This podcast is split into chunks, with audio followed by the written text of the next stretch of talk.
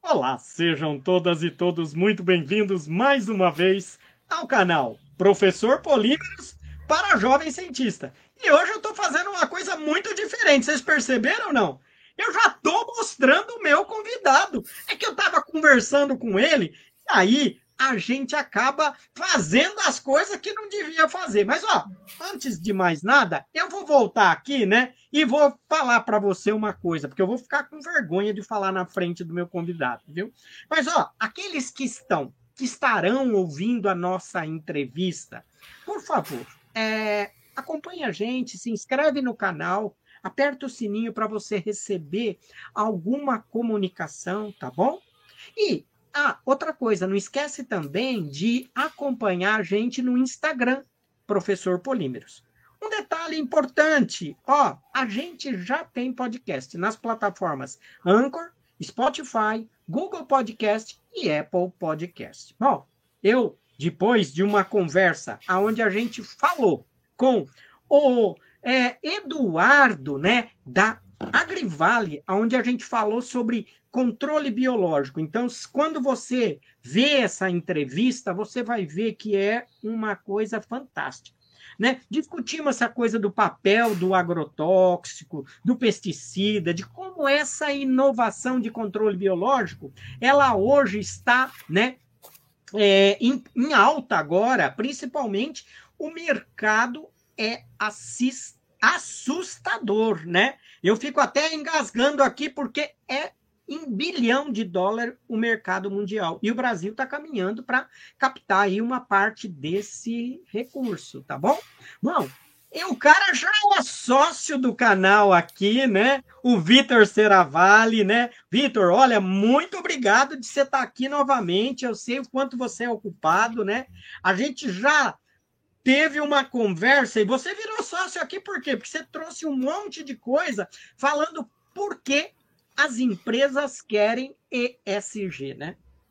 E hoje a gente está aqui para conversar sobre uma coisa muito importante que é liderança sustentável. Bom, deixa eu falar uma coisa para você. Então, a liderança sustentável, né, é, é um tema que o pessoal vai olhar porque está ligado à questão de cara que coordena projeto, o cara que, que, que trabalha numa empresa, né, vai estar tá nos escutando, né?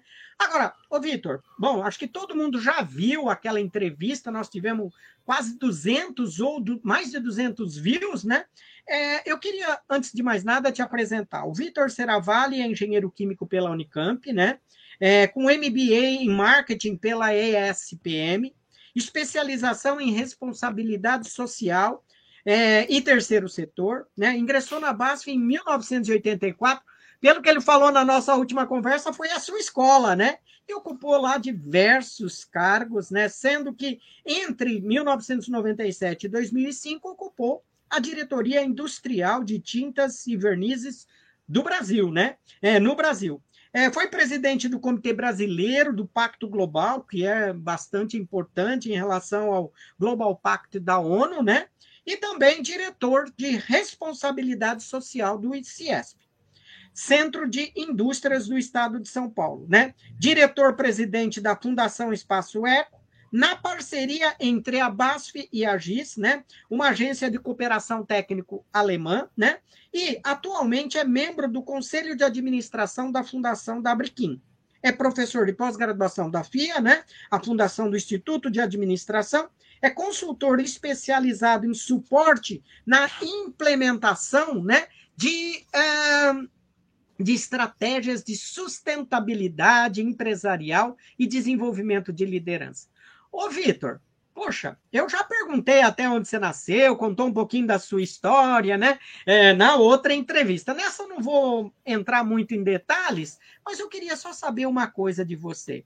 É, você tem feito muito, poxa, você foi. Como é que foi representar o Brasil nesse Comitê Brasileiro do Pacto Global? Como é que você sentiu? Como é que foi as articulações em relação o Brasil tem um papel importante nesse, nessa discussão ambiental? Bom, oficialmente boa noite. Derval, boa noite a todos que estão nos assistindo. É um grande prazer voltar aqui é, para falar de um tema que realmente é, faz parte do meu propósito, que é desenvolvimento de lideranças. Né? Eu gosto muito desse assunto. É, em relação à sua pergunta, eu diria que a minha aproximação com o tema de sustentabilidade e, e o desejo realmente de atuar é, contribuindo para as empresas em relação a esse caminho me levou a uma rede, a uma rede de empresas, de organizações que são signatárias do Pacto Global. Eu comecei lá participando como um representante da empresa que eu, que eu trabalhava, que era a BASF, e de, mesmo depois que eu saí e fui para atuar especificamente na Fiesp, na Federação das Indústrias de São Paulo, eu acabei sendo eleito presidente da, da rede brasileira. Né? Naquela época, eu, é, a estrutura do Pacto Global no Brasil era uma rede que tinha mais ou menos umas 220 empresas signatárias, e eu, representando a Fiesp, tive a oportunidade de coordenar, de, de, de, de dirigir essa rede do, que no Brasil estava é, em formação. Ela foi, o Pacto Global foi criado em, em 2000 oficialmente, em 2003 nasceu a Rede Brasil do Pacto Global e eu assumi a presidência do, do Comitê Brasileiro do Pacto Global, que era esse nome na época, é, em 2008.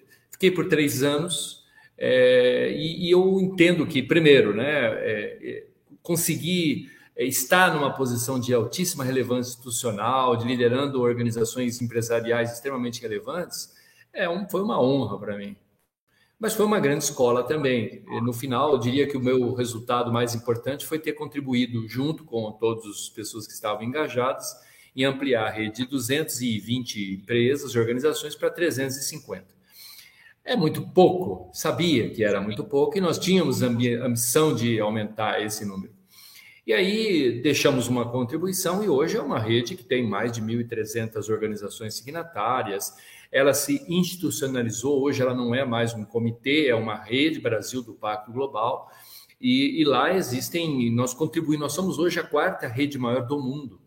É, então, é, é, a relevância das empresas brasileiras, das organizações brasileiras, é realmente percebida externamente, globalmente. É, e tende a crescer cada vez mais. Nós estamos realmente nos tornando referência. Temos desafios como todos têm, é, a Espanha, que é a principal rede, depois a França, o México, é, o Brasil. Nós somos, temos, somos referências, mas sabemos que temos um desafio enorme pela frente. Né? Mas, olha, eu, eu, hoje a minha, a minha consultoria é signatária do pacto, não poderia deixar de ser, né? Porque eu sinto realmente que nós temos que disseminar. E lá é um local adequado para que todas as empresas possam, inclusive, trabalhar temas como nós vamos discutir hoje, Devon. Legal, legal. Agora, quando a gente começa a falar né, de liderança sustentável, eu fico aqui pensando uma coisa. É, a gente está falando aí de dois temas, porque é liderança e sustentabilidade. Eu fico pensando, né? É, porque quando a gente discutiu sobre para organizar essa conversa, né? É, é, eu entendi que isso é, é, é um não é, são dois conceitos, né? Na verdade, uma proposta. Eu queria que você explicasse um pouco para mim o que, que vem a ser liderança sustentável. Aproveitando e seguindo um pouco a sua introdução, eu vou continuar essa desconstrução. Né? Então, liderança sustentável, trabalhando a questão de liderar com sustentabilidade, vamos falar assim. Então, o que, que é liderar? Né? Liderar é conduzir, influenciar um grupo na direção de um objetivo, na direção de alcance de metas. Então, liderar é essa capacidade que você tem de conduzir, de influenciar, de movimentar na direção de um objetivo. E a sustentabilidade, como eu já falei da outra vez, é, talvez seguindo a definição do desenvolvimento sustentável, é uma capacidade de você atender qualquer necessidade que você tenha, né? porém sem comprometer a capacidade das gerações futuras para que elas tenham o mesmo poder de, de escolha que você está tendo, ou seja, de poder atender às suas necessidades. É, sem, ou seja, atender às necessidades sem prejudicar a capacidade das gerações futuras. E quando nós integramos isso, isso liderança sustentável, a liderança da, com sustentabilidade, é você realmente tomar decisões, é, influenciar organizações, países, comunidades na direção de objetivos, mas sempre considerando valores, considerando a ética, com, respeitando os direitos humanos, é, construindo um ambiente no futuro que realmente haja harmonia e as pessoas, os, as comunidades, a sociedade esteja realmente equilibrada e harmônica. Então, a liderança sustentável seria isso. É algo ambicioso, né? nós vamos estar falando sobre isso durante a, a live, é, mas é algo que realmente gera, talvez, a, o alcance da principal ambição de um líder, que é ser inspirador. Então, é, é, inspirar um futuro melhor, eu acho que deve ser alguma coisa agradável para muita gente. Eu gostaria de falar para todos, mas para muita gente já é um bom alcance. E, e, quando você fica falando isso, né, muitas pessoas poderiam até estar tá pensando, poxa, mas o canal é Professor Polímeros para Jovem Cientista, né?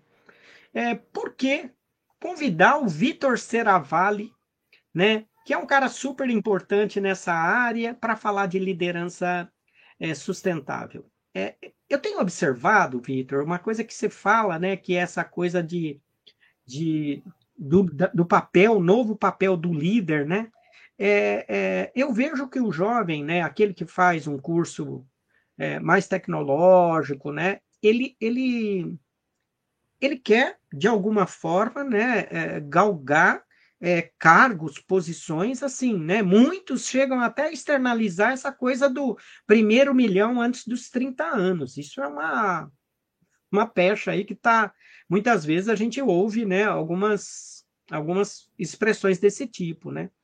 E aí eu fico pensando o seguinte, que eu acho que essa discussão, né, é, é, porque eu estou aqui com o seu livro, ó, Liderança é, e Sustentabilidade. Eu acho que é vivências e reflexões. Eu acho, eu gostei pra caramba, eu li, viu? Parece que não, mas eu li. Você vai falar, mas como você teve tempo? Tanto orientado, tanto projeto, mais li, muita coisa. Muito é, é, depoimento seu, quase que de história de vida, eu percebo, né? Uhum. Exatamente. Eu, eu, sempre acreditei na, na, no valor do, do storytelling, né? do, do, contar histórias. Tanto que no próprio prefácio ah. desse livro, na, na, na introdução desse livro, eu falo que eu agradeço uh, as histórias que eu ouvi de líderes que me inspiraram e que me ajudaram a Sim. ser o que eu sou hoje. Né? Então, é, então, a questão de contar histórias foi a estratégia que eu usei. Na verdade, eu tenho um, outro livro que se chama Lições, né, que, aliás, eu tenho aqui, até aproveitando para te mostrar a capa, que é um ah, livro de olha. crônicas. Né? É, ele, ah. ele tem histórias de sustentabilidade também, mas ele entra mais na questão do, do ser humano mesmo. Né?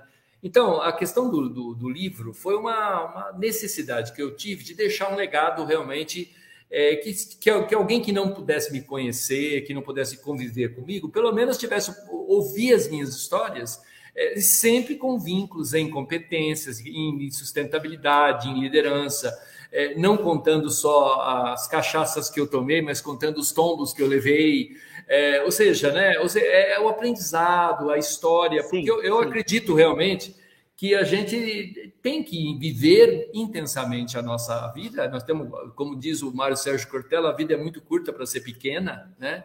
Então a gente tem que viver intensamente, mas aprender, errar sim, temos que errar, mas errar uma vez só cada tipo de erro, aprender, porque quando a gente começa a errar o mesmo erro mais de uma vez, você mostra que realmente não está afim de liderar coisa nenhuma. Né? Você está seguindo.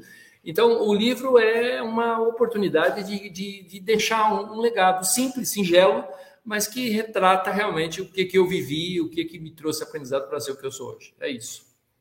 E é, e é isso que eu, por isso que eu trouxe aqui, porque você, quando fala de liderança, você fala de inspirações, né? É, uhum. de, de, de, ter alguém que, que a gente está inspirando, né? Eu vejo, né? Então, assim, muitos colegas, né, que vão ver a nossa conversa, né, são orientadores, têm é, seus orientados, gerentes de projetos, né? É, trabalham em empresas, muitos vão ver, né?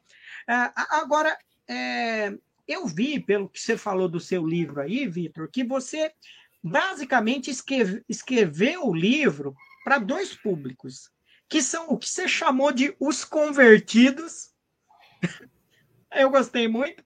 E aqueles que não têm muito consciência do verdadeiro papel do líder. Então você já introduz já introduziu um pouco essa coisa da liderança, mas em alguns momentos as pessoas acho que vão lá atrás, né? E eu já quero aproveitar depois para você falar duas coisas, né? Porque a gente tem 30 anos, né? Eu e você, né? A gente sabe que antigamente era chamado de chefe, né? E o chefe, a gente tinha um medo do chefe, né? E tem uma questão da liderança. Então, por que vocês falou dessa coisa dos dois públicos alvos do livro? É, eu os identifiquei porque eu realmente é, senti que eles eram dois públicos potenciais, ou seja, é, pessoas que ou já nasceram com isso e têm isso como um valor intrínseco à sua personalidade, herdou isso das suas famílias. Então, quando eles estão liderando alguma coisa, eles já vão fazer a coisa com sustentabilidade. É, é aquele cara que já a gente fala que tem no sangue, que tem no DNA, né? E tem aí, ou que eventualmente está nesse primeiro público também, aquele que trabalhou, teve a oportunidade de trabalhar numa organização que valorizava isso e a organização conseguiu transferir isso para ele, esses valores. Então, esse cara ele já está lá, ele está liderando a empresa, ele, ele provavelmente é, é, responsável por algumas das iniciativas. Então, esse é um bom público. E por que, que eu falo com eles? Porque eu crio sinergia. Eles vão ver o que eu falei e eu vou conhecer o que eles também fizeram, e um mais um vai tender a dar três e não dois, né? É, porque quando você fala com alguma pessoa que pensa exatamente igual a você, um mais um dá um, né? Então é, é bom ter essa sinergia. E o outro público é onde eu entro mais como uma, um, um pretencioso educador, né? Ou seja, o cara já, já, ouviu dizer que isso é importante. Eu acho que de repente aqui nesse público que está assistindo a live tem pessoas assim, mas não sabe nada do que é isso.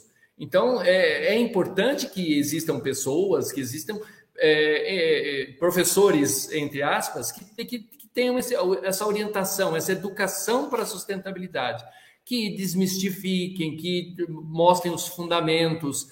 Então, é isso que eu tentei contar nas histórias. Ou seja, quando você lê as histórias do livro, eu falo sobre diversas competências, que, aliás, nós vamos falar sobre Sim. elas aqui.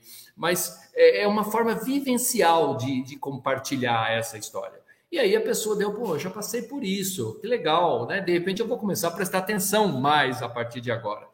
Eu, você não mencionou, mas tem um terceiro público que eu excluí, que é, que é, o, que é, o, é o descrente, é aquele cara que é do contra, que não acredita em nada, né? Eu não fiz, é eu fiz nenhuma questão de, de, mencio, de eu mencionei esse, essa frase, mas eu falei assim, eu vou eu omiti-lo, eu não vou colocar como meu público-alvo, eu vou sim torcer para que ele mude de ideia e que ele de repente. Será que ele ia ler o livro, Vitor? Será que ele ia ler o livro? Olha, eu não sei, viu? Eu acho, eu acredito que não. Eu, tanto que eu não mencionei, porque como não é público-alvo, é porque realmente eu não acredito que ele vá ter, ter vou, vou usar um termo aqui, vou ter saco de pegar um livro desse tipo. Mas, é, mas, mas, mas, eu tenho esperança de que ele, de repente, por algum motivo, por alguma influência, seja conduzido a mudar de opinião e se torne um. Eu acho que até, eu acho que até vai ler para questionar. Ô, ô Vitor, quando a gente então fala de liderança sustentável, nós estamos falando de uma nova competência, porque sabe uma coisa? No canal aqui, teve um período que eu comecei a fazer só entrevista com jovens cientistas e seus orientadores. Depois eu comecei a entrevistar é, é, empresas, né? E a primeira empresa foi o iFood, depois Nestlé Nespresso. Você deve ter conhecer bem a minha entrevistada, né? Que é uma pessoa maravilhosa, né? E, e agora é, as últimas perguntas que eu sempre fazia para a empresa, Braskem, BASF, um monte de empresa, sempre era: qual é o skill hoje que você quer do novo, né? Do seu colaborador que você quer contratar? Isso é uma coisa que. E, e, aí, eu fico pensando aqui, nessa coisa de liderança, as empresas hoje estão contratando trainee, depois com de olho para virar um, um gestor.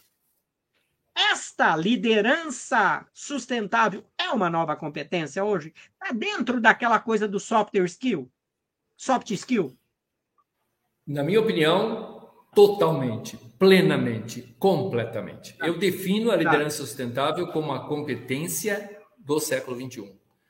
É, ou seja, eu entendo que vai ser impossível nós desconsiderarmos uma, uma perspectiva de uma sociedade responsável se nós não estivermos nas tomadas de decisões pessoas que tenham esta competência. Bom, ponto. Vamos voltar então rapidamente para a questão da definição da competência. O que é competência? Competência, e aí eu, vem de para a minha melhor, meu melhor entendimento de competência, é alguma coisa que começa com conhecimento e que se transforma numa, graças ao conhecimento, numa habilidade, e essa habilidade tem uma atitude. A atitude gera um comportamento que é percebido pelo terceiro. E aí você, a pessoa vai dizer, nossa, como ele é competente, ou seja, a, a, competência ela desmistifica um complexo que eu sempre uso em palestras, que é o complexo de Tássia. Já ouviu falar, professor? Não. Não, né?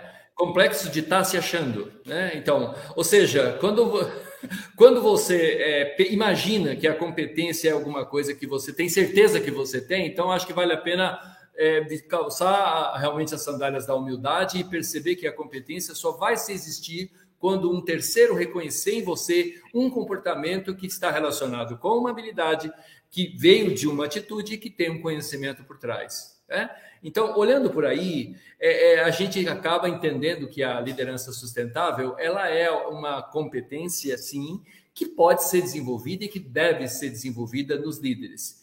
E esse é talvez um dos meus maiores propósitos, né? Ou seja, na medida em que a gente é, conversa e tenta transferir algum conhecimento para um, um jovem, um, um, jovem cientista, não que ele vá liderar uma grande organização, ele pode liderar um projeto de pesquisa, ele pode liderar uma, uma frente, ele pode liderar um projeto, é, mas a forma que ele vai liderar, ele pode ser ou não um líder sustentável. E a grande boa notícia é que a escolha desse, desse caminho está dentro de uma única pessoa, dele. Né? Então, é, transferir essa competência e desenvolver essa competência é uma oportunidade para todos nós, para nós realmente atingirmos a autorrealização e deixarmos um legado, se é isso que nós queremos na nossa vida. Né? Então, é sim uma competência. Bom, tenho um monte de gente aqui conversando. A, a, a, Maria Goretti, que você conhece muito bem, falou que você é nota mil. Aqui falou, ó, é um líder nota mil na teoria e na prática. Feliz por ter ele escrito o livro. E ela mesmo te provoca. Porque aqui no canal, sempre quando a gente faz um lançamento, né? Mas no caso a gente não está fazendo um lançamento, né? A gente sempre sorteia um livro, né? Para aqueles que estão presentes. Mas olha, isso quem falou é a sua amiga aí, hein? Que trabalhou bastante tempo com você. Bom, a Cristiane, beijo para você, a Claudinha. Ó, o Hélio, eu acho que ele escreveu alguma coisa, o professor da Poli, ele falou assim: cachaça eu entendo. Não entendi por quê. Ah, quando você falou da cachaça, né? Do caso das cachaças que você bebe, né? É, eu acho que o Hélio. Olha, ele não entendeu sobre liderança sustentável, mas ele entendeu de cachaça, viu? perde o amigo, mas não perde a piada, né? É Oi, isso mesmo. Boa é. noite. É. Ah, oh, a, a, a, Cristiane agora, rapaz, eu fico. Essa daí é professora da Unifesp e eu fico com inveja dela porque ela só vai em restaurante chique. Mas, ó, vamos voltar aqui que eu queria falar uma coisa. A Sueli também. Ah, querida, a Sueli falou que você é um líder essencial. É, dois líderes fundamentais, olha.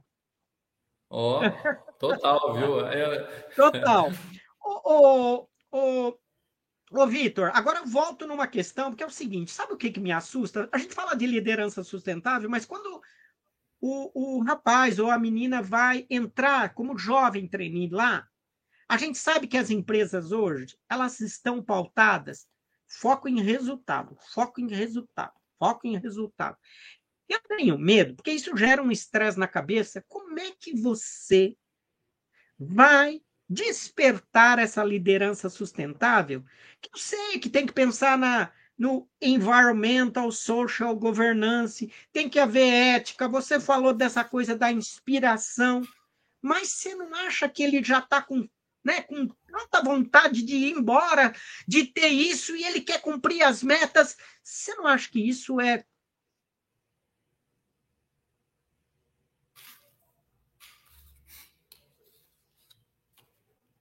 é um pouco um contrassenso. O que, que, você acha?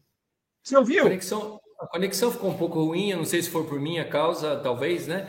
É, mas, mas eu entendi sua colocação, né? É, é... é, é o que eu estou te dizendo é, puxa, resultado em foco das empresas. Eu estou começando como treininho, estou começando como gestor. Como é que eu vou? Eu vou seguir, eu vou seguir. Tem lá o, o, o, o conselho, o CEO me cobrando. Como é que eu faço para ser tá. líder sustentável? É, bom, primeiro eu gostaria de agradecer a presença da, da, de pessoas tão queridas, né, que, que já compartilharam diversas atividades, projetos comigo e que sempre estiveram no meu, no meu no hall de pessoas que eu admiro. Né? Então, tê-las aqui nessa live é uma, é uma honra. Então, agradecer a presença delas, dessas pessoas. Agora, é, falando em relação à orientação para resultado, você muito direto em relação à tua pergunta. Se eu fosse simplesmente o, o, o defensor da causa da sustentabilidade e não tivesse uma das principais competências que também integram o vetor de competências da liderança sustentável, eu não sobreviveria como um especialista. Então, é, na prática, a orientação para resultados, ela é uma competência essencial.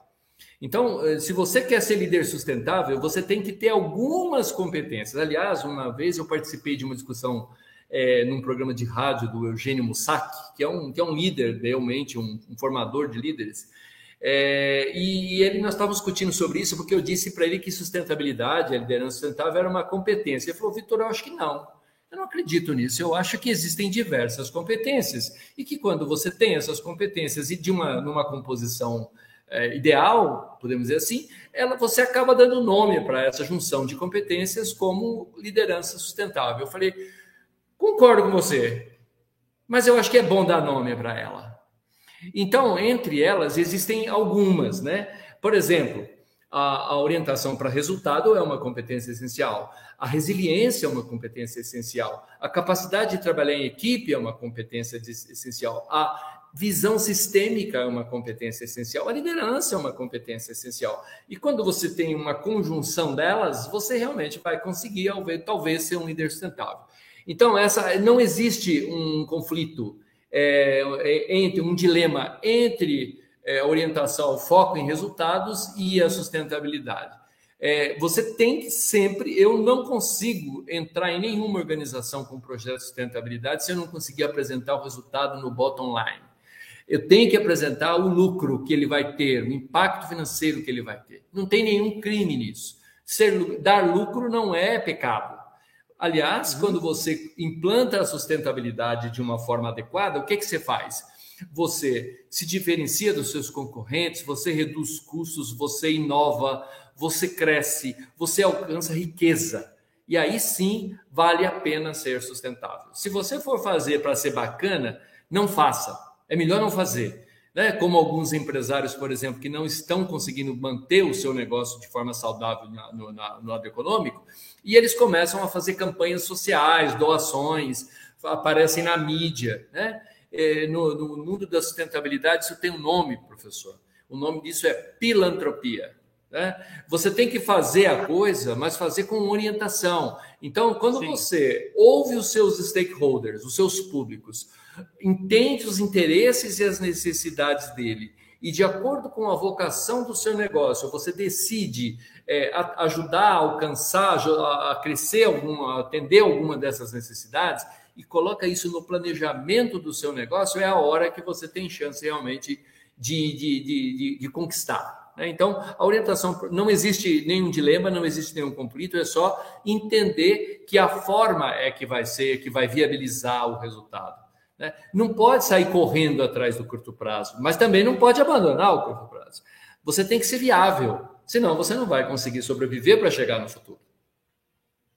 Eu, você sabe que eu fico, você fica falando tudo isso, né? E é tão importante que, né? Uh, quando você fala dos stakeholders, né? É, é, eu, eu fico pensando assim, né? Aqueles que vão estar tá sendo atingido, né, com, a, com algumas ações aí do qual a gente está tomando, né, é, e, e, é difícil, né, para as pessoas perceberem, porque tem toda uma tradição de quase que do extrativismo, da exploração, de algo que é, é, vinha, né, seja de matéria-prima, de recursos humanos, de tudo, né, de, de, de, de ir no limite com a máquina e, e tudo, né?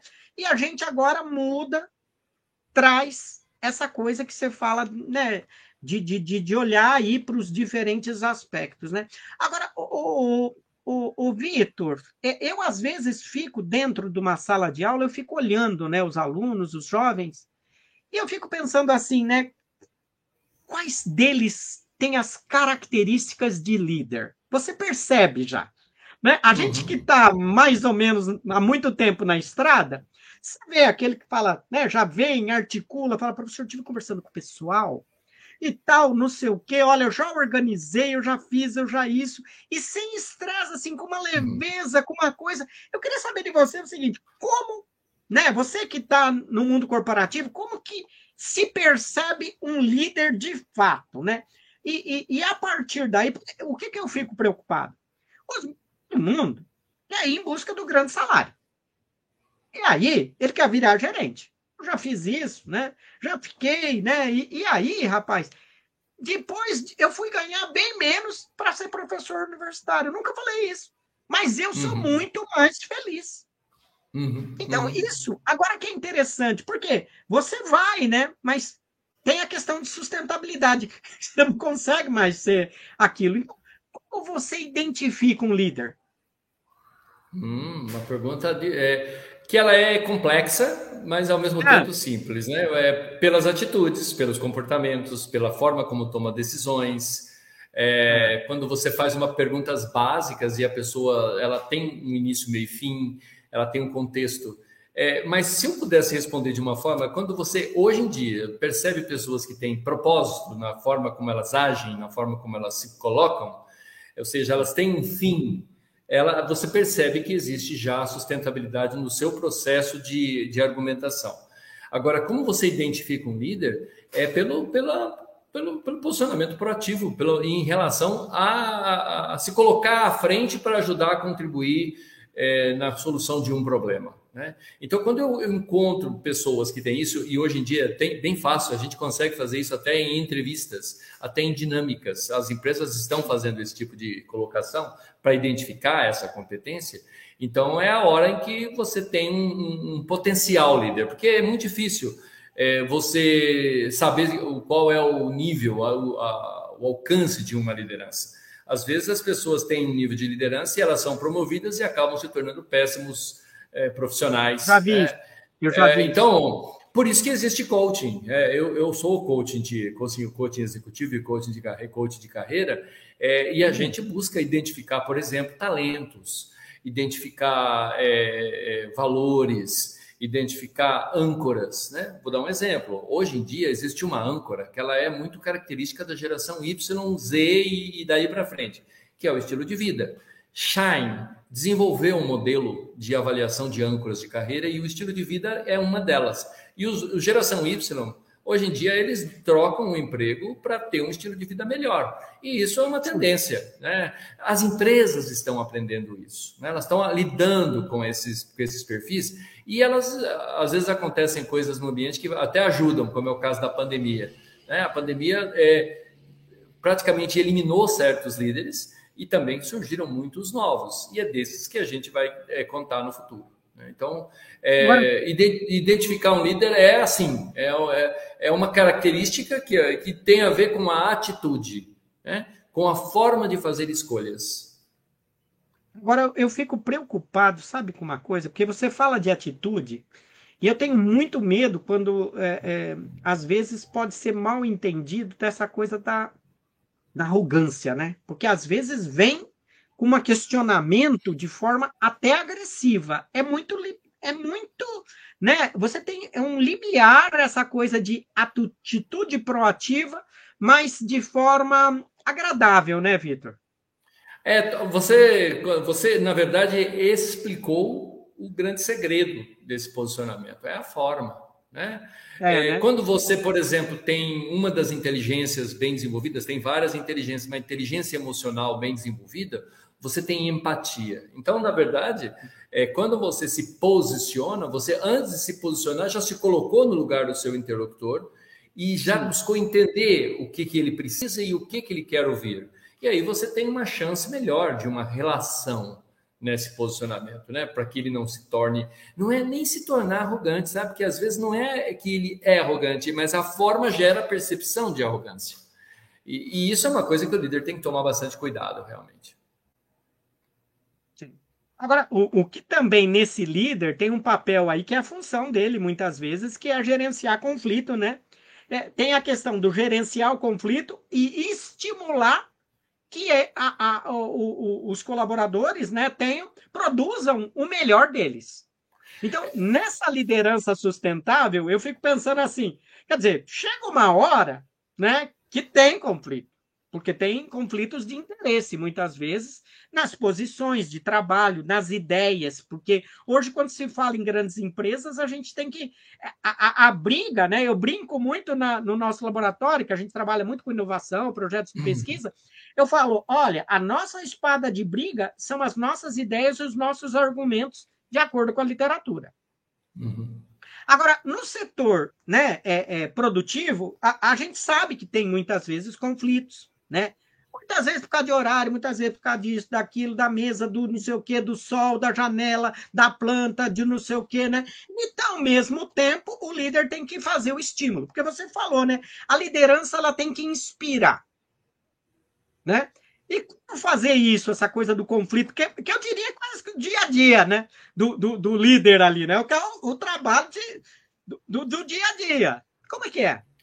Bom, culturalmente existem alguns, algumas, algum, algumas, alguns povos que já lidam a, o conflito como se fosse uma, algo que é necessário, essencial e sem ele eu não sobrevivo. Se você vai para Buenos Aires e entra num táxi, é, vai ser impossível você sair de lá sem discutir política.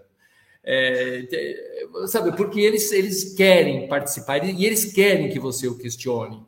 Isso entra em processo de negociação. Quando você vai no, no, no Oriente Médio e tenta comprar, agora está difícil de ir para lá, mas e tenta comprar um produto e você não entra no processo de negociação, de pechincha, eles ficam, eles ficam enojados de você.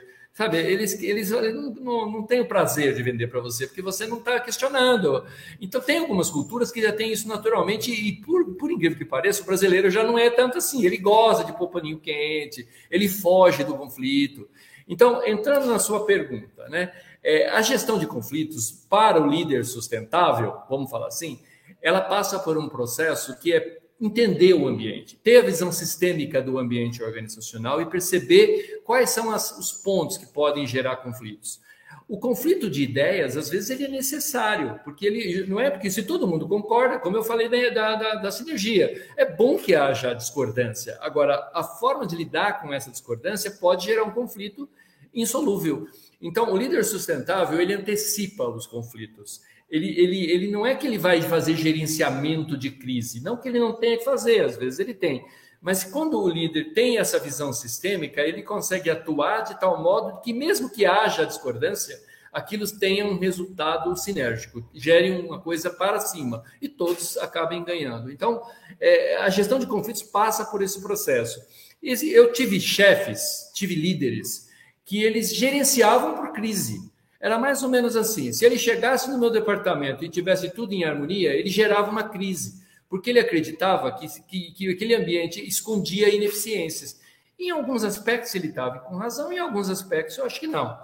Eu acho que dá para você trabalhar com ambiente harmônico, mesmo gerando discussão para a construção de soluções. Então, eu vejo, é como estresse, né? Estresse é ruim? Lógico que é ruim. É?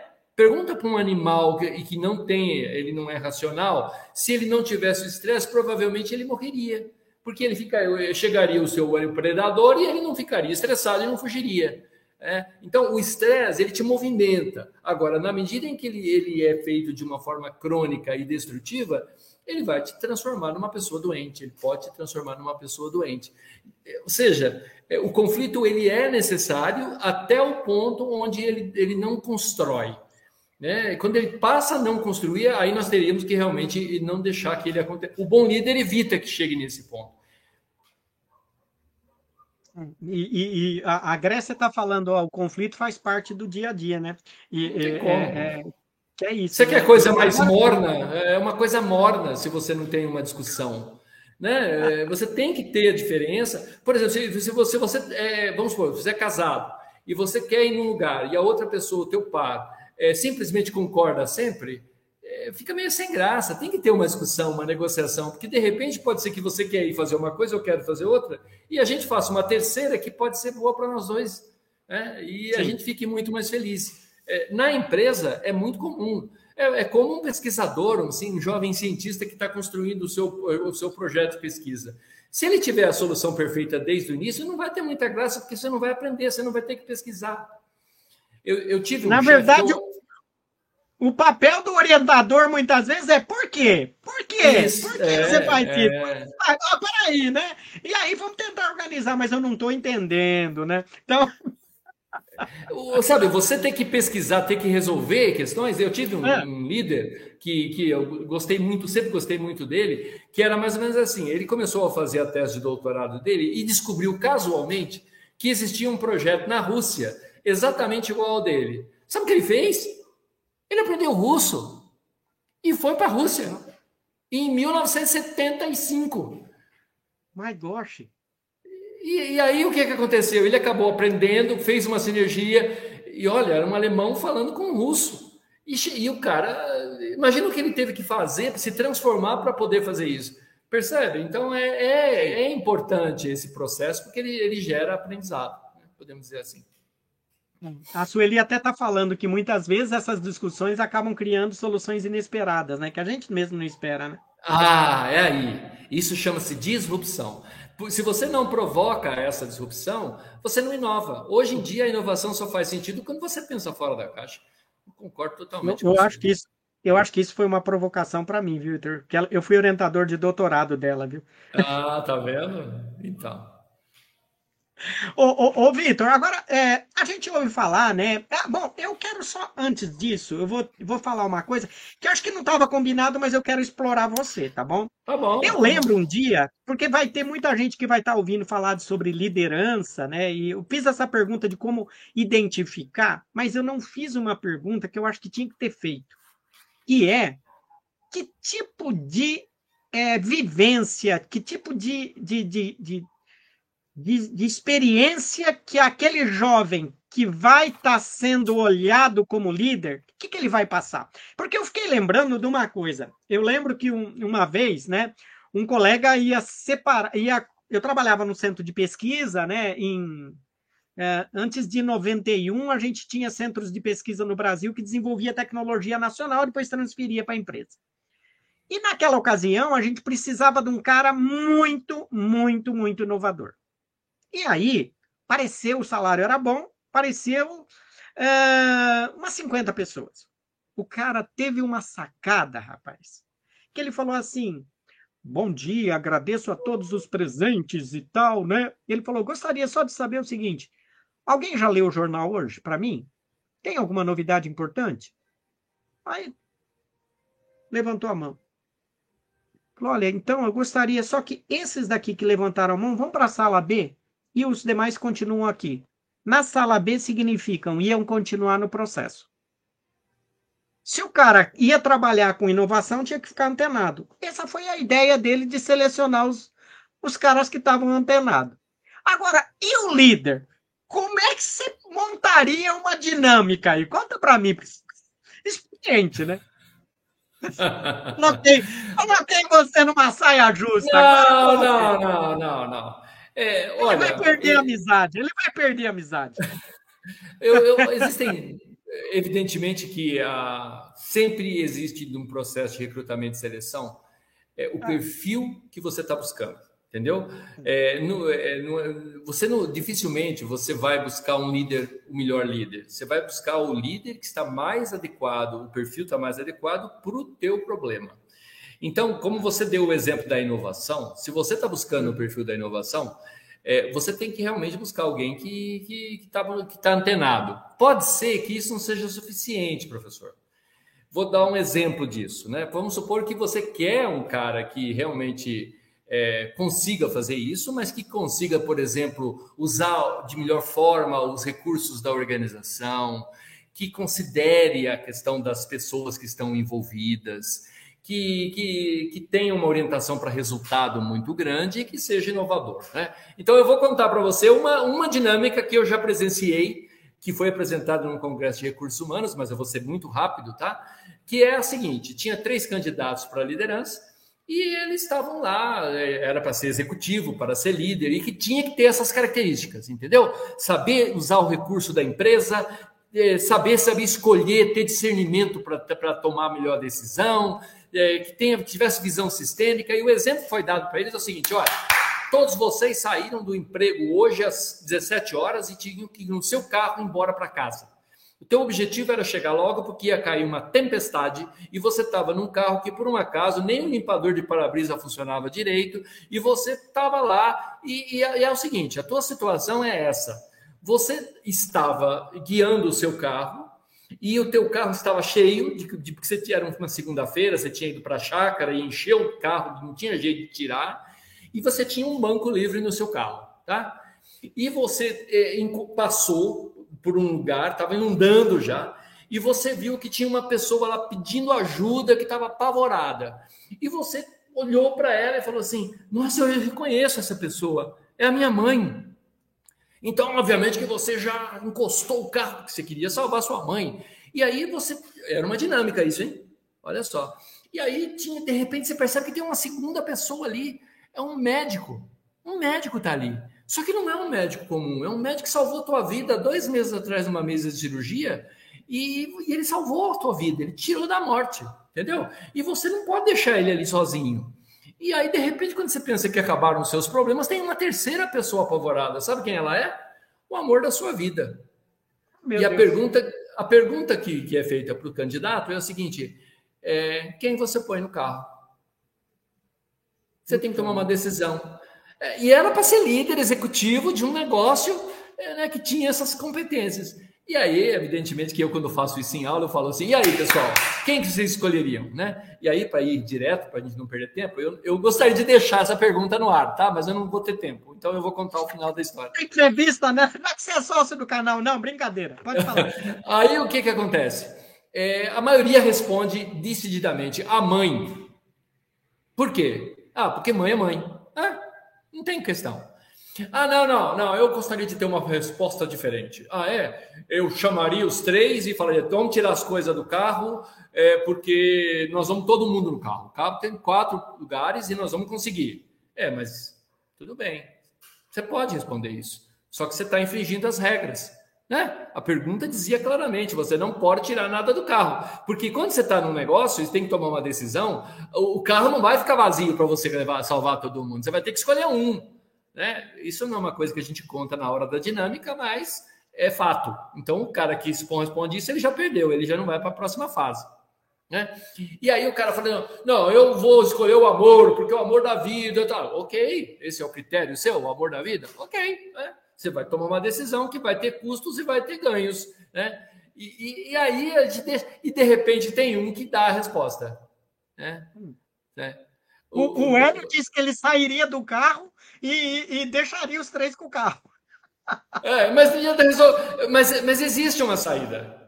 É, a saída que, que aprovou o candidato e que também não é perfeita é a seguinte: é. ele sai do carro realmente porque o Hélio teve a visão sistêmica, porque ele percebeu ah. que não tem um lugar, tem dois. Certo. Percebe? Essa é a diferença. Sim. Na verdade, é o único erro da, da proposta do, do Hélio, que não é errada também, né? É, é que é, não tem três. Ele vai dar o carro para os três, pode ser que os três não tenham carteira de motorista, né? A mãe, provavelmente. Mas o médico é possível. Então, a melhor resposta que classificou o candidato para a final era é, ele sai do carro e fala assim: doutor, toma a chave do meu carro, leva a minha mãe. Entendeu? Eu fico com meu amor. Oh. É. Não é bonita a resposta? É, mas oh. ela não é perfeita, viu, professor? Ela não é perfeita. Sabe por quê? Em casa. Ela não chegou é, não, em casa.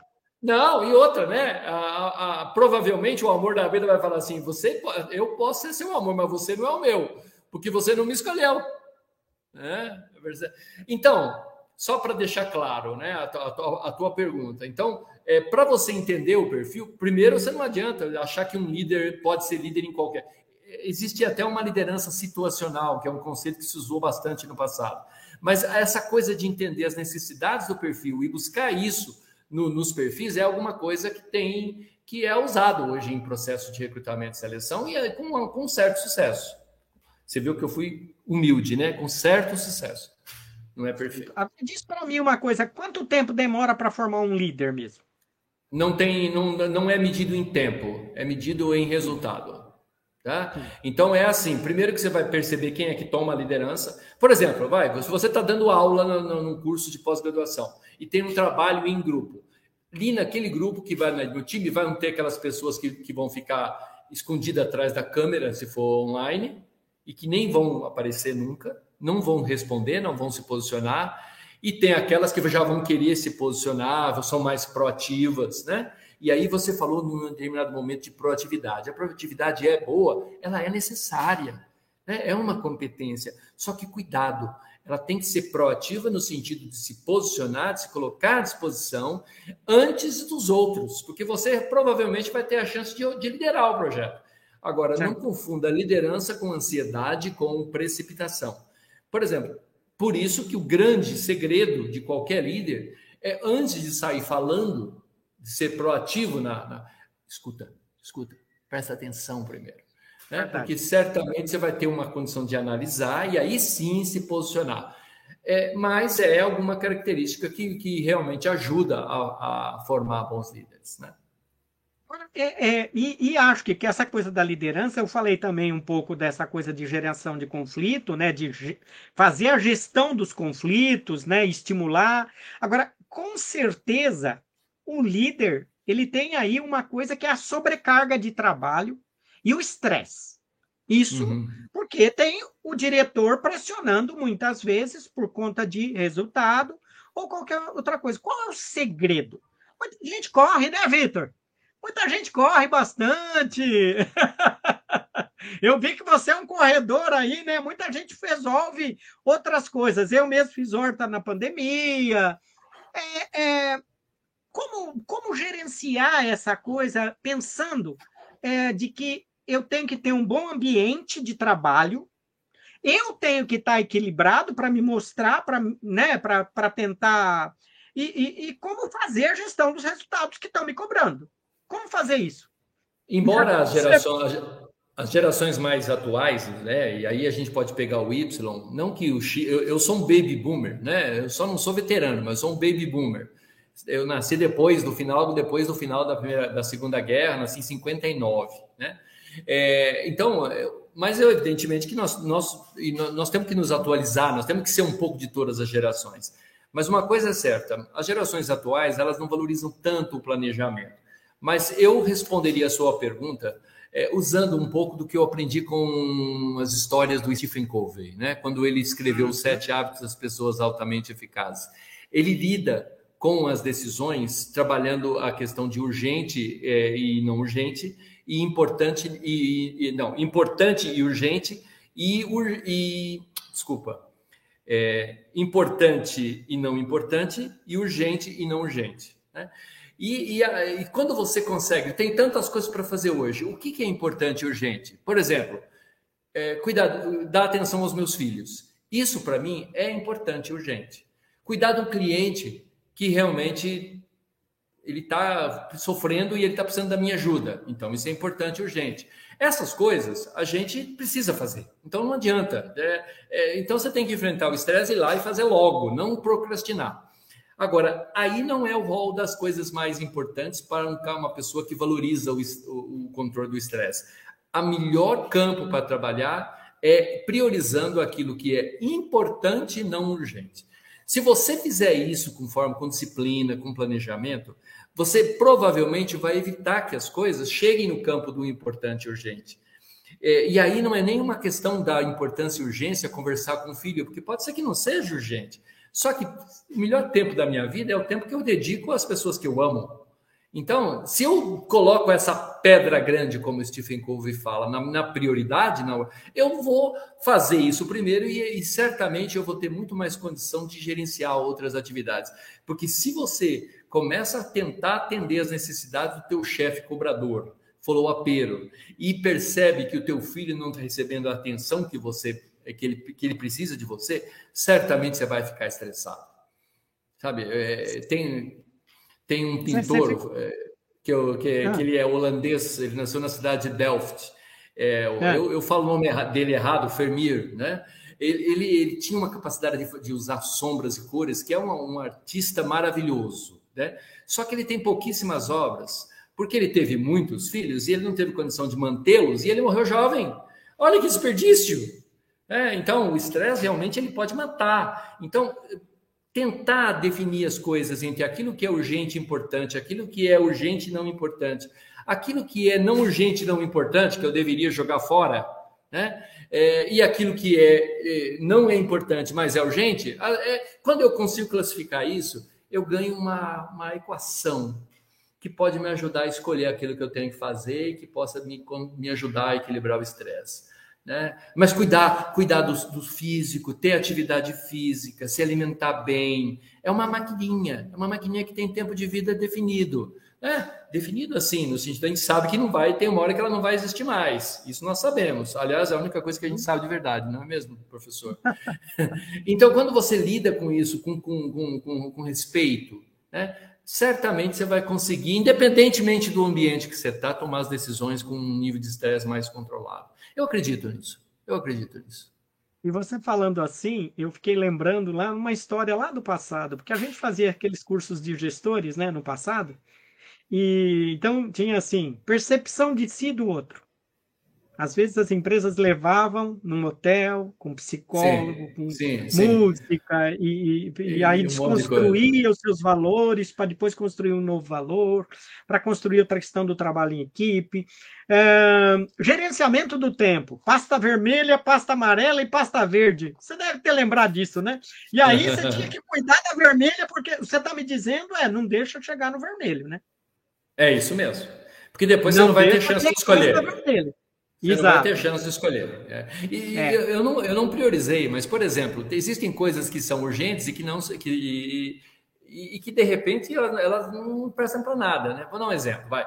Eu tenho um monte de coisa para fazer, chego segunda-feira no meu escritório e de repente meu chefe me liga e fala assim: Vitor, dá um pulinho aqui na minha sala. Eu sei. amanhã. Eu, eu sei Perdão, que ele vai mas... me contar o que ele fez no final de semana, eu sei que ele vai querer priorizar coisas dele pessoais e que é um saco. Mas espera aí, se eu não for, o que, que vai acontecer? Então, sabe o que eu faço? Na hora que eu estiver montando a minha agenda, o planejamento semanal, já não deixe coisas importantes para fazer na primeira hora, porque você sabe que o cara vai te chamar. Você percebe? Você elimina o estresse. É, é, é, é, é alguma coisa que a gente aprende a fazer, se você prestar atenção. É, e por favor, né? Se tem pessoas que, que, que, você ama, cuida delas primeiro, né? Porque eu acho que é, é aí que, é, que começam as escolhas da, da, da forma adequada. Né? É, o líder, né? Esse líder sustentável aí, ele vai ter, em alguns momentos, lidar com emoções, e em alguns momentos ele tem que ter, usar muito a razão. Como, como fazer essa coisa né, da, da, da emoção versus razão? Porque em alguns momentos a gente tem que ser pragmático né, e tomar alguma decisão. Olha, fulano, eu queria que você liderasse isso aqui. Ou, né, ah, mas fulano vai ficar chateado, que não sei o quê, e blá. Emoção e razão. Como que você, o que, que você fala disso para mim? Eu acho que não existe receita, porque cada pessoa tem um perfil e ela utiliza a energia da emoção de forma diferenciada. Se você pega uma cultura de um país pós-guerra, eles, eles vão tender a ter trabalhar muito menos a emoção e ser muito mais é, frios e duros, né? Então não tem uma uhum. receita. O que eu vou dar a minha resposta e humildemente eu vou pedir para as pessoas é, simplesmente colocarem como uma opinião e não, por favor, não sigam, porque depende de cada um. A minha experiência de vida, professor, a minha experiência de vida profissional como líder, embora eu, eu sempre tenha tentado trabalhar a questão da inteligência emocional, da empatia, é no momento em que eu tenho que tomar uma decisão é, profissional, eu deveria é, priorizar. Eu uso 100% a razão. Tá? É, todas as vezes em que eu, por um acaso, nas minhas vivências e reflexões, eu tive, eu optei por respeitar a minha emoção na hora da decisão, eu, eu, vou usar o termo, eu me ferrei. Porque é, esses ingredientes eles não funcionaram. Eu tive um caso, muito rapidamente, de um funcionário operacional é, que ele trabalhava em turnos e ele queria ser advogado. E eu incentivava, porque eu queria que eles todos estudassem.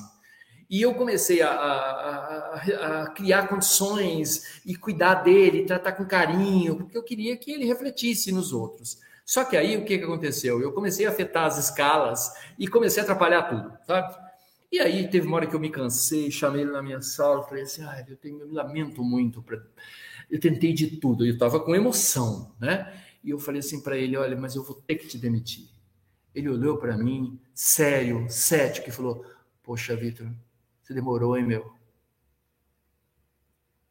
Esse foi um caso onde eu percebi que às vezes a gente tem que entender que quando você está num ambiente profissional, é, é, importante que a razão ela, ela, ela tem, você não perde a sua humanidade. Você tem que considerar, por exemplo, eu tive caso de um de estar no momento lá da minha sala e me ligaram de um hospital que um funcionário meu ia morrer se me instalasse alguma coisa. E eu, no meu ponto de, eu não poderia tomar a decisão em tese, porque eu não era de recursos humanos, não era da área médica. Eu falei assim: troca agora. Desliguei o telefone e falei: puta, me ferrei.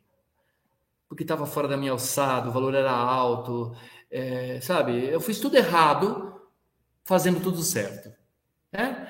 E aí o que aconteceu? Eu fiquei esperando me chamarem para me cobrarem a minha decisão, porque eu teria que ter tomado em tese uma decisão diferente, mas na hora eu pensei, o cara está na mesma cirurgia, como é que ele vai ter chance? Aí o meu vice-presidente, na época, me chamou na sala e era para falar sobre isso. Eu falei, pô, chegou a hora. É a hora que eu vou levar uma, né? Entrei na sala ele falou: vamos falar sobre o caso do funcionário. É verdade que aconteceu? Isso aconteceu. Como é que foi? Eu contei exatamente o que tinha acontecido. Ele olhou para mim muito sério, né? Olhou e falou assim: Puxa, você teve uma sorte, hein? Por quê? Ah, de você se tivesse tomado outra decisão. Percebeu? Ou seja, tem horas em que eu tive que usar a emoção, mas a, a, a, a forma de usar a emoção foi baseada num critério humano, mas que, que eu assumi riscos e, e, e acabei fazendo a melhor coisa que eu podia fazer.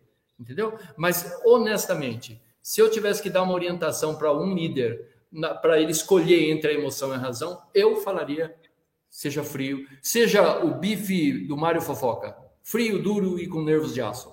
Porque realmente é, porque é assim que as empresas trabalham. Quando você começa a misturar demais, é, olha, pode ter certeza que se tivesse um, vários empresários aqui, eles iam, eventualmente, um número bem grande poderia discordar de mim e não teria nenhum problema.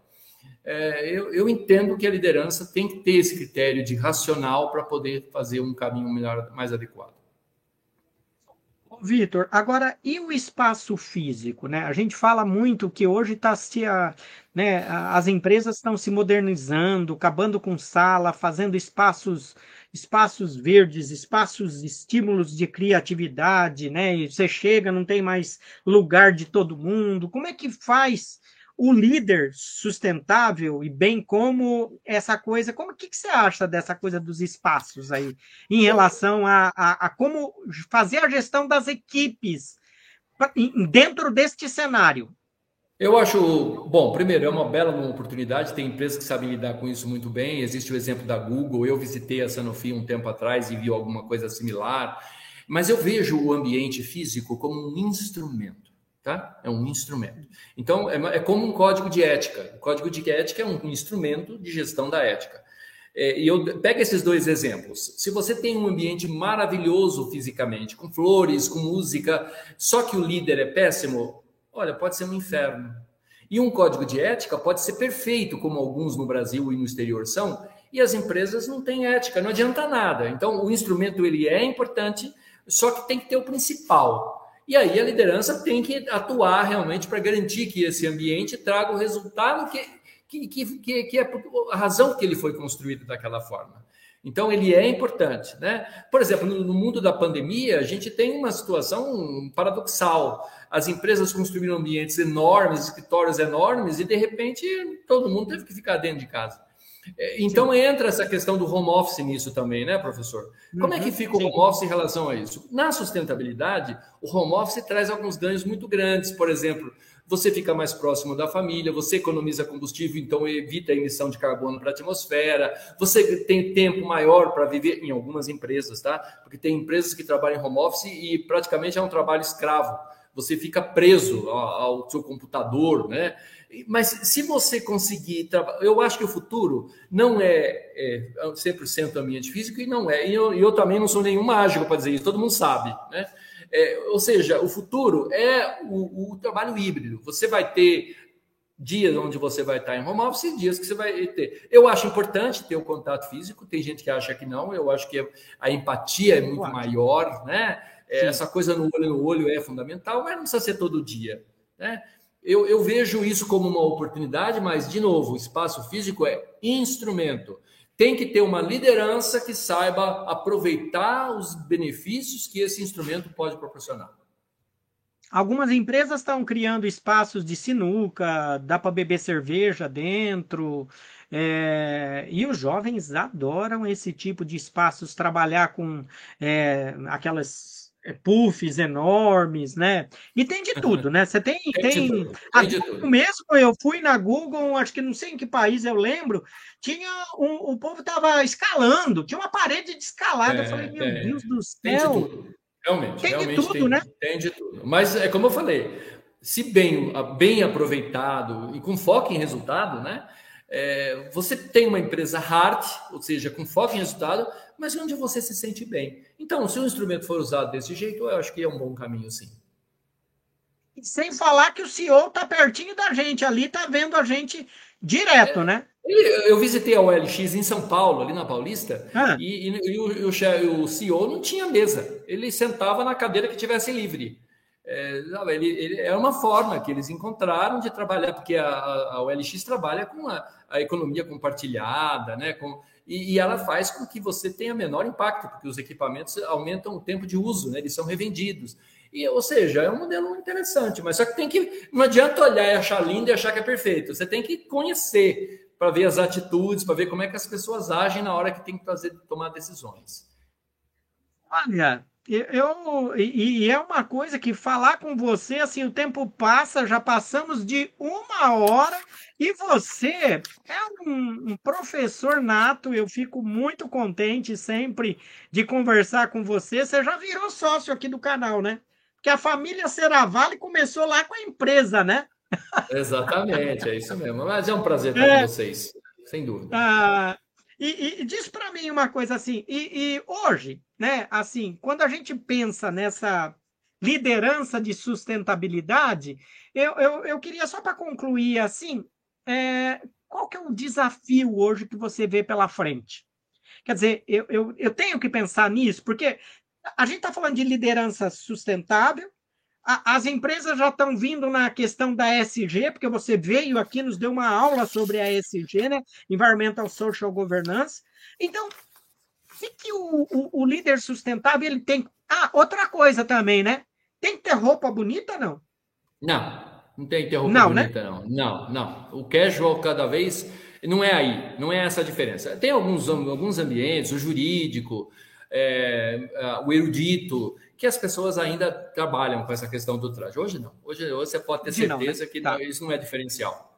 Assim como as competências técnicas, elas são fundamentais é, é, importante que você tenha competências técnicas, mas no, o líder ele vai saber utilizar e encontrar essas competências. Ele tem que ter as competências essenciais que foram aquelas que eu listei para você e que a sustentabilidade é uma delas. É. O, o Hélio já deu uma ah. solução. O Hélio que deu, que mandou te sair do carro, ele falou: eu eliminaria, para eliminar o estresse, eu elimino o chefe. Oh, meu Deus. Olha, até só para complementar a minha resposta, é, é. e aí já indo num, numa conclusão, né? Eu vejo que, primeiro, o líder ele tem que ter um mindset, uma forma de pensar diferenciada. Ele tem que entender a importância dos valores, ele tem que saber lidar com dilemas, porque se você não, não vive com dilemas, então você não é um líder. O líder tem que ter dilemas, ele tem que ter dificuldade de encontrar uma solução entre coisas que não necessariamente são boas de toda forma. Ele vai ter que lidar bem com isso, viver bem com isso, né? É, ele tem que entender a questão não do risco, mas entender os riscos, mas ver sempre oportunidades nos riscos. Isso é um ideograma chinês, mas é muito relevante. E buscar diálogo, se comunicar, pôr a cara. Né? Eu, por exemplo, quando eu entro numa sala de aula virtual e eu vejo que as pessoas estão lá me esperando com fome, sabe como é que é? Para fazer pergunta, para questionar. Se fosse um processo de seleção, ele já mandaria para a sala B. Entendeu? É Mas é uma escolha, e não é uma questão errada estar escondido, é uma escolha. Né? Mas põe na tua cabeça: se você está num ambiente e você não põe a cara, evidentemente que você não vai ser visto. E, e, de uma forma conclusiva mesmo, eu gostaria de usar um exemplo que eu aprendi. Eu, a gente, como eu conto histórias, eu também tenho que ouvir histórias, né? E faço isso com prazer. Eu assisti um TED de uma, de uma especialista em liderança da Boston Consulting Group, a Roselinde Torres. E ela fala sobre as experiências, pelos estudos que ela fez, onde ela fala assim: o que, que faz um grande líder no século 21? E ela, e ela falou assim: ó, eu tenho uma resposta que não foi eu que inventei as pesquisas que eu fiz me trouxeram. E ele se resume em três perguntas. Então, se você quer saber se você que está assistindo essa live, né, é, você pode ser um líder do século 21, então você tem que ter respostas claras para três perguntas. A primeira pergunta, eu adorei isso aí, sabe? Eu mesmo vivo me fazendo essas perguntas. É, a primeira delas é. Aqui. Fala, a primeira... fala devagar que eu estou escrevendo. eu sugiro assistir o TED, tá? Existe esse TED é. disponível da Roselinde Torres e fala sobre liderança. E a primeira pergunta é: aonde você está olhando para antecipar as mudanças? É? Então, se você está buscando conforto, então você já não respondeu adequadamente essa, essa pergunta. Então, é para onde você está olhando para antecipar as mudanças? Ah, teu negócio está indo bem, em time que está mexendo, se mexe para ganhar mais. Né? Então, é, a primeira pergunta é: aonde você está olhando para antecipar mudanças? A segunda, qual é a diversidade da sua rede de contatos? É? Tem pessoas que têm uma dificuldade enorme em buscar diversidade. Por quê? Porque ela está presa numa visão conservadora de que, as, que nós temos que estar tá dentro daqueles que pensam iguais a gente, e quando na verdade é exatamente o contrário. Então, se você é um líder do século 21, você tem que ter diversidade na sua rede. Por que será que as empresas líderes em ESG têm programas de diversidade avançados? Né? Por que, que se você. Se, eu, na verdade, eu vi pela uma manchete de que várias empresas multinacionais estiveram presentes com seu logo nessa parada que aconteceu no final de semana. Por quê, hein? É oba-oba? Algumas pode ser que sim, e algumas não porque a diversidade já está dentro dela. E é inegável que isso traz resultados para a empresa. Né? É, esse 1 mais 1 dá 8 é, um, é possível, é a sinergia. Né? E, ou seja, eu, eu, me cercar de cabeça de bagres, e aí desculpe o termo, para poder me manter numa posição de poder, é sinal de que eu não sou um líder sustentável mesmo. Quando eu trago pessoas não. que estão me questionando, que estão a cada momento, é a hora em que eu tenho a oportunidade de crescer e outra, crescer e deixar gente boa na posição de onde eu venho, né? E a terceira e última, você é corajoso o suficiente para abandonar o seu passado? É, tem pessoas que ainda acham que o sucesso delas depende do que elas conquistaram. E na verdade não é isso que vai fazê-las ter sucesso daqui para frente. O que vai fazê-las ter sucesso daqui na frente é a capacidade que, ela, que elas têm de ajudar a enfrentar os desafios que estão se aproximando.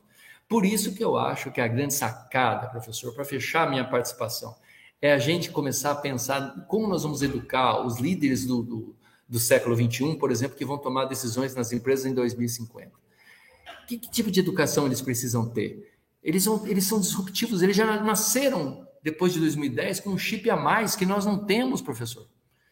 Sabe, nós temos que aproveitar essa capacidade que eles têm de serem disruptivos, de fazerem perguntas aparentemente loucas e começar a trazê-los para próximo mesmo, porque é eles é que vão liderar, eles é que serão os líderes da sustentabilidade. E a boa notícia é que a sustentabilidade tem muita inovação que vai favorecer a decisão deles. Né? Nós vamos ter dessalinização da água é, do mar barata o suficiente para poder disponibilizar esse recurso que já está acabando, que é a água potável. Nós vamos ter cidades muito mais limpas que é o contrário dessa tendência de congestionamentos enormes dentro das grandes cidades, de densidades populacionais enormes, né?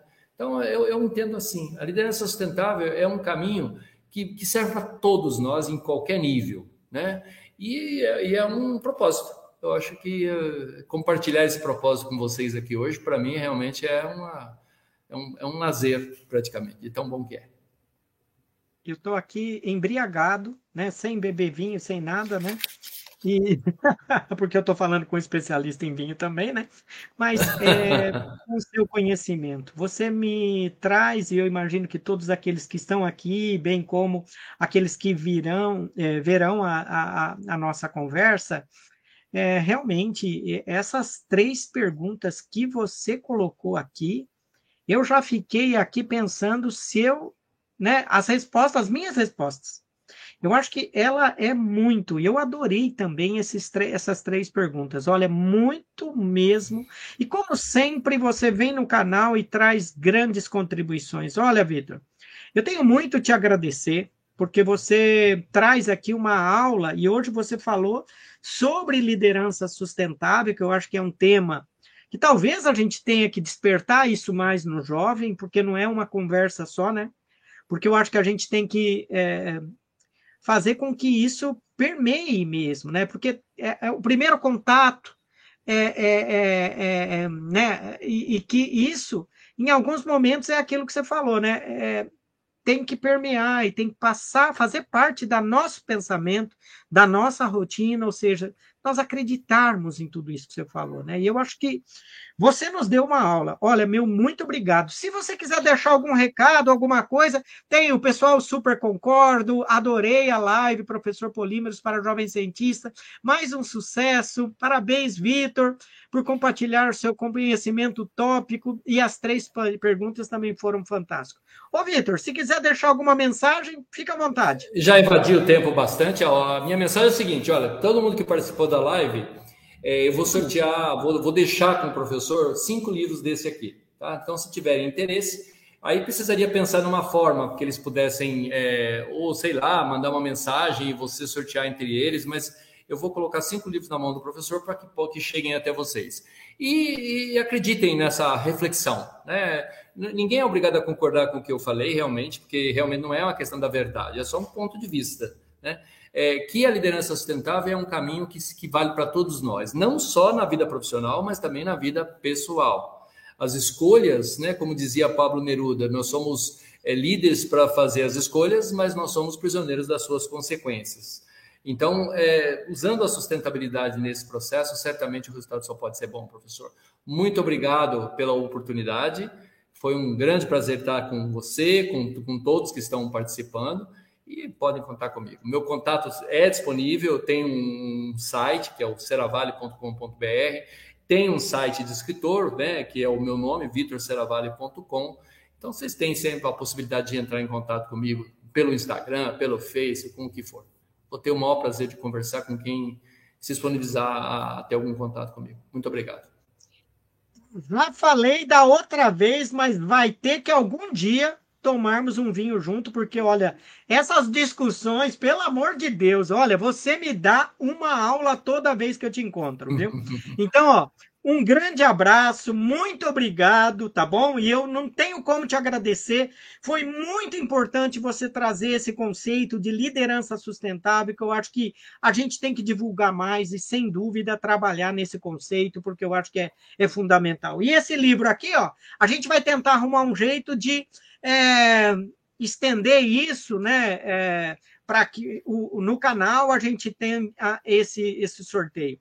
Olha, meu muito obrigado mesmo por você e também fica aqui. É recíproco, né? Caso você queira alguma coisa do canal, fique à vontade. E lembrar que a gente já está com 6 mil seguidores, já passamos de 6 mil seguidores no, no Instagram, então está começando a ficar. É, um, Robusto, hein? Um, é, eu acho que uma coisa que a gente começou brincando na pandemia, eu acho que a gente está ah, se apaixonando por fazer essa divulgação científica. E, particularmente, no meu caso, eu estou aprendendo muito e eu acho que, para mim, isso me motiva muito. Legal. Divulgar, disseminar, divulgar a ciência, divulgar o conhecimento, eu acho que é o papel do educador hoje. Né? É um educador sustentável que eu acho que a gente tem que pensar isso na frente. E as três perguntas ficam aqui gravadas e a gente tem que divulgar.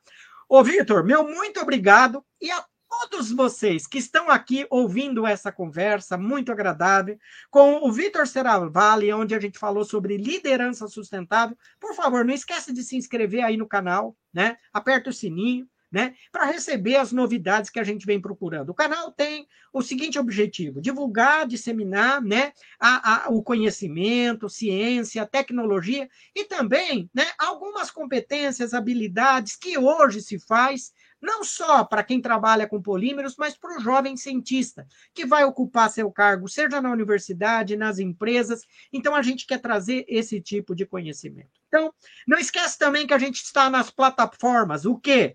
No Apple Podcast, Google Podcast, no Spotify, né? E também no Anchor, né? É, por favor, ó, uma coisa que eu queria que vocês é, também acompanhem a gente aí no Instagram, tá bom?